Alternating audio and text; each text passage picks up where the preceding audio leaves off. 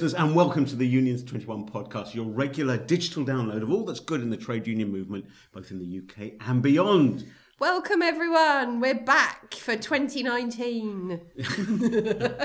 With me, Simon Sapper. And me, Becky Wright. Later on in this programme, we're going to be talking musical flash mobs. Have you ever heard such a thing? Outside of the movies, perhaps. We're also going to be talking mm. about whether the TUC's megaphone initiative is more megaphone or more foghorn. Controversial, maybe. But first. Simon just slipped that one in before we actually began. But first. Simon's going along with the digital clickbait. but, but first. But, but first, uh, as we get to the end of Heart Unions Week, the annual now celebration of the trade union movement, great initiative from the TUC, genuinely which puts union achievements and union presence on a profile.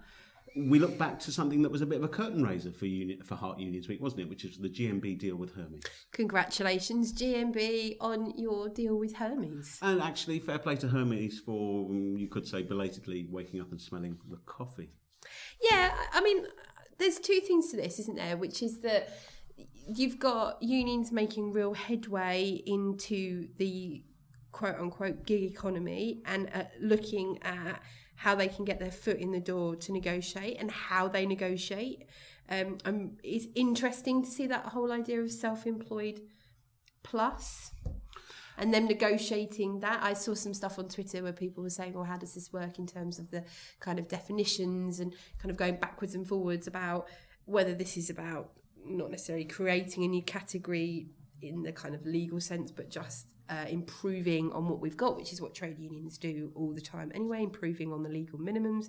Um, so it was really interesting to see some of the kind of employment law discussions that were happening on, on Twitter about this. But I think it's great. GMB had a foot in the door and they used it and they were willing to sit down and and get this deal. And importantly, Hermes were willing to sit down and get this deal. I think it shows it shows the power of negotiation to to reach agreements where at first none seem none seem possible. But it shows a really smart approach adopted yeah. by the GMB to work out exactly where the bargaining unit, I suppose. Yeah, it, yeah. It Which is always that thing that we kind of tri- can trip up on, really, isn't it? Well, especially given the legal framework surrounding, you know, Central Arbitration Committee. Committee. Yes. Hmm. Um, and I just wanted to pick up on something that Tim Roache, the General Secretary of the GMB, said in their press release, press release, which was full credit to Hermes. They're showing that the gig economy doesn't have to be an exploitative economy, and we look forward to working with them through this groundbreaking agreement. Other employers should take notice. This is how it's done. Absolutely. I think uh, Tim is absolutely right to say other employers take note. But an interesting kind of subplot to this, subtext to this, is that there's a recognition that zero hour contracts aren't necessarily exploitative and aren't necessarily bad. Uh, there was two two things that struck in my mind when I saw this. The first one was at a Unions 21 conference a couple of years ago, maybe about three years ago, um, the then Assistant General Secretary of BECTU Luke uh, Crawley, I think his name, was sorry uh, to family if I've got that wrong. He there was a discussion around zero hours contracts, and Luke said what actually you have to think about, at least from their perspective, was the difference between a zero hours contract in a union environment and a zero hours contract in a non union environment and how that is regulated and how those are enforced. There was a really interesting article by Sarah O'Connor in who is of the Financial Times, but she was writing Prospect magazine. And she was talking about the uh, enforcement of the minimum wage. it just made me think, you know, the, the the greatest kind of enforcer of all of these kind of exploitative practices are unions.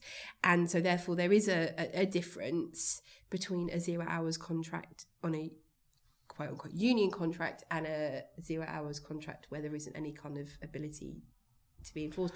And there is a difference in a zero. I mean, uh, zero hours contract is what drew me to the trade union movement. I was on one, but I also saw women who were on an eight hour contract who were regularly working 30 to 40 hours a week. And I think there, in all of this, we've been unpicking it. And, and as you said, you've got the headline figures, but actually it's a lot more complicated than that in all of these kind of contractual arrangements. So I, I think it's really interesting. The other thing, of course, is would this podcast go a an episode without me mentioning Swedes, which is one of the things that our colleagues were saying with our podcast with them, which is that in, sometimes things aren't inherently evil; it's how they're kind of manifested themselves. So the idea that you've got a GPS tracker, for example, is not necessarily a bad thing, but it is if it's used to track your every movement and what's the role in the union to do all of those sorts of things. Context is everything, by, by, by and large. You're right. Moving on in this Yeah. Heart Unions Week, um, I think a shout out to um, Employee Relations. It's a magazine, a periodical ma- ma- magazine that's published by Emerald Insight Publishers. Uh, and they are showcasing things that are being spoken of at a conference in Birmingham that took place uh, th- this week ab- about the future of work, about 150 years of the trade union, of the TUC, about collective bargaining. Is there a resurgence? If so, what does it look like?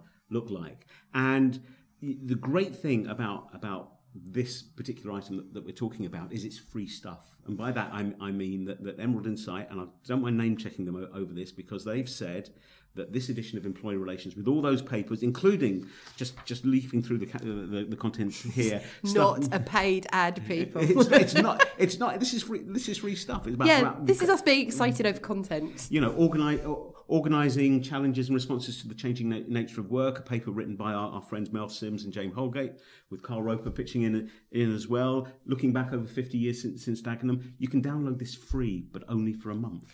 Yeah, and also towards a new web of rules, an international review of institutional experimentation to strengthen employment protections. I got a heads up on that uh, a bit earlier. Our, our friend of the podcast, Chris Wright, wrote that along with um, Alex Wood, who was at our conference last year. So well, wor- well worth checking out. Yeah. I, oh, and also I must just name check. What I, I haven't read it yet, but I'm really interested in reading "The Resilience of Collective Bargaining: A Renewed Logic for Joint Regulation" uh, by the University of Greenwich guys. So it's quite interesting. Oh, good, good stuff. Good stuff. Yeah, so if you are as nerdy as Simon and I, which we think you might be if you're listening to this podcast, you will enjoy that that little uh, freebie. We may be nerdy, but we're not. We're not daft. Nerdy but nice. But and, and prize my prize for daft employer of the week goes, I'm afraid, to Birmingham City Council. Birmingham City Council, Council are embroiled in a long-running dispute with bin collectors uh, who are members of Unite. Uh, two unions got recognition uh, in the bin collecting community in Birmingham, Unite and GM, GMB, and it looks like it looks very much like, and certainly Unite are saying that actually, when there was a dispute in 2017, GMB members decided not to go on strike. Unite members did go on strike.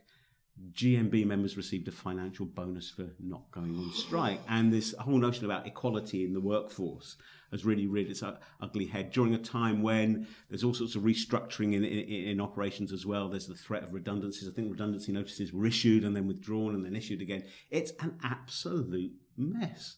And feelings are clearly running high because Unite members voted like something like 94% to take industrial Wow. action just before Christmas.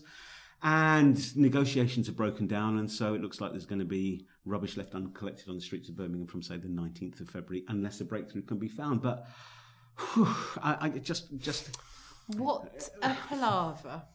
I mean, uh, well, And that is my insight into all of that. But you just What a palaver, you, yes. what a So- palaver. But you just kind of wonder. Well, you do and you don't about how how do how do employers get themselves into this kind of Well, I suppose people can get themselves into a virtuous cycle, virtuous circle of, of, of you know, everything they do turns out to make things worse. But there's no doubt that that kind of the employer holds the aces in their, their hand on this one. They need to start playing them. They're the ones who can who can sort of take away the barriers to negotiations.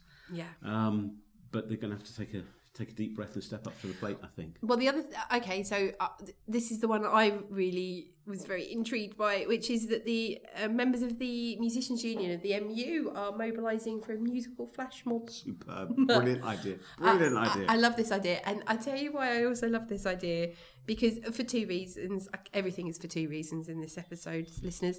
The first one is I love a non-traditional union tactic. I love doing stuff like this. I think it's really funny and it's really creative. And the second thing is that it goes to show that for unions such as the musicians union, which organise in the atypical workforce where most of their members aren't actually directly employed, uh, they are either contracted or they are uh, self employed, you, you can still mobilise and organise around issues that people care about. And people also care about things like cuts to school funding and cuts to their particular area. And I was have been um, very fortunate to spend some time with the Musicians Union of Finland recently. Globetrotter. I, uh, it sounds way more glamorous than what it is. It's great. Helsinki was a really interesting city. I heartily recommend it to everybody.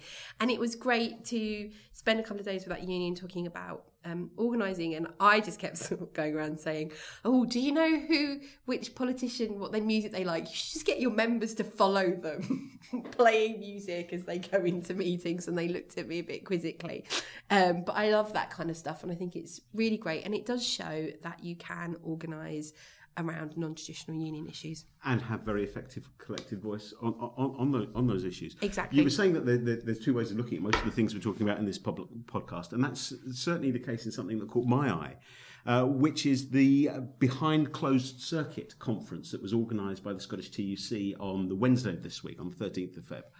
Feb. Uh, that was the strapline for their conference. It had a, a, you know a very comprehensive agenda, looking at all the ins and outs of, of, of organising and collective voice and, and many other th- th- things before. But ironically, what was just as interesting to my mind as the conference and the people, the speakers who were there, is that ITV picked it up. Now, Yeah, when do you, when do you see stuff on ITV about unions that isn't about strikes and bad stuff? Yeah, it So- interesting. Maybe in this week of heart unions, maybe the zeitgeist really is kind of starting to starting to change. You you well, never know. and if we're talking about being with the cool kids, let us not forget our uh, supporter equities efforts this week. Show your equity card. Show your you must equity have seen card. it on my Twitter. card, my union. Who who has missed? If you've missed Helen Mirren showing her union card, well, honestly, people, uh, I have to say, by far my favourite union campaign this week. It's been so good. And what I really loved about it was how it felt right for equity and their members. They had obviously their star studded uh, kind of members, both international and national, but they also had members who you wouldn't necessarily know. They had a, a real sort of diverse uh, casting of their members. It was really great to see. And what I also really loved about it was that then other members got involved. So they had obviously their photo shoot ones, and then they had other members kind of coming in with their card and showing their card. And I think when you're dealing with a workforce that is disparate, these kind of visual campaigns are really good. And it's I think it's right for that particular union. I'm not sure it would work for every union, but it just felt like it was right for that union. I agree. I agree, and that I think leads us neatly onto the uh, the TUC's launch of the Megaphone initiative. I was being a bit unkind by saying, "Is it is it a You were megaphone?" being very clickbaity with that well, one, Simon. But I love it. I mean, if you if you if you want to look at it, me, na, just uh, Google search Megaphone UK. And you will get to the TUC's megaphone site. It's a bit like kind of change.org, but really souped up and orientated towards unions, and very campaign orientated. And one of the things I really like about it is it brings to the fore something that's been hidden, perhaps, uh, in terms of the TUC's on, online pr- presence, and that is right at the top on the main the, the main navigation bar. There's do you want to join a union? Click here, and you get into the the sort of navigational tool that will say, you know, what's your industrial sector, what's your job? Here are the range range of unions, and I think that's really good. In, Yeah. in, in terms in terms of marrying a new, fresh approach to mobilising for campaigns with a directory and easy access common portal to, to, to unions and, and not before time. Yeah, I think well done to the TUC for getting this off the ground, to John Wood and Anthony Hayes for doing that. I, I- I mean, it. It, I really want to see the campaigns running and what they look like. I think they would be really engaging and it like like all of these sorts of things. I think there's one thing to campaign in a workplace.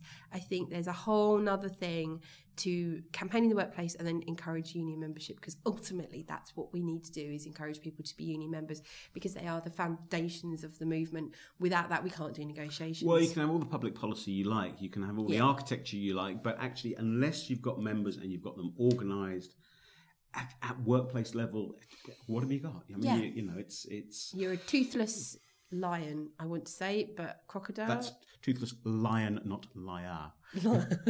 a toothless lion, toothless dragon. Basically, you're toothless. Well, Yeah, so We're not though. We've got lots of things for us to get our teeth into, and for you to get your teeth into too, as we go forward into 2019. Yes, listeners, we're busy planning and preparing and plotting for our next series, which will be starting in due course. But as ever, if you've got something that your branch your union is doing that you would like us to highlight, please let us know. If you've got somebody you want to hear a bit more about, please let us know as well. You can email us at info at unions21.org.uk. You can visit our website, uh, www.unions21.org.uk. Uh, and if you put a forward slash and podcast on the end of that, you'll get to all our previous episodes as well. Our main theme going forward is going to be about collective voice. You know, the, the, the actual, the absolute building block, the prerequisite to make sure that that the needs of employees and workers are articulated, are heard, are acted upon. So, if you want to listen, don't forget to subscribe to your podcast provider of choice. Please rate us so that we can kind of beat those algorithms and go up to the top and share your love for the podcast. and just say hi to us either on either on Twitter or uh, using the Unions21 hashtag, uh, and we'll certainly respond. So that's it for this time. We hope you've had a good Heart Unions week. We hope the new year started in good style for you. We'll be back soon, as Becky has said, but uh, uh, until then, from me, and from me, goodbye. goodbye.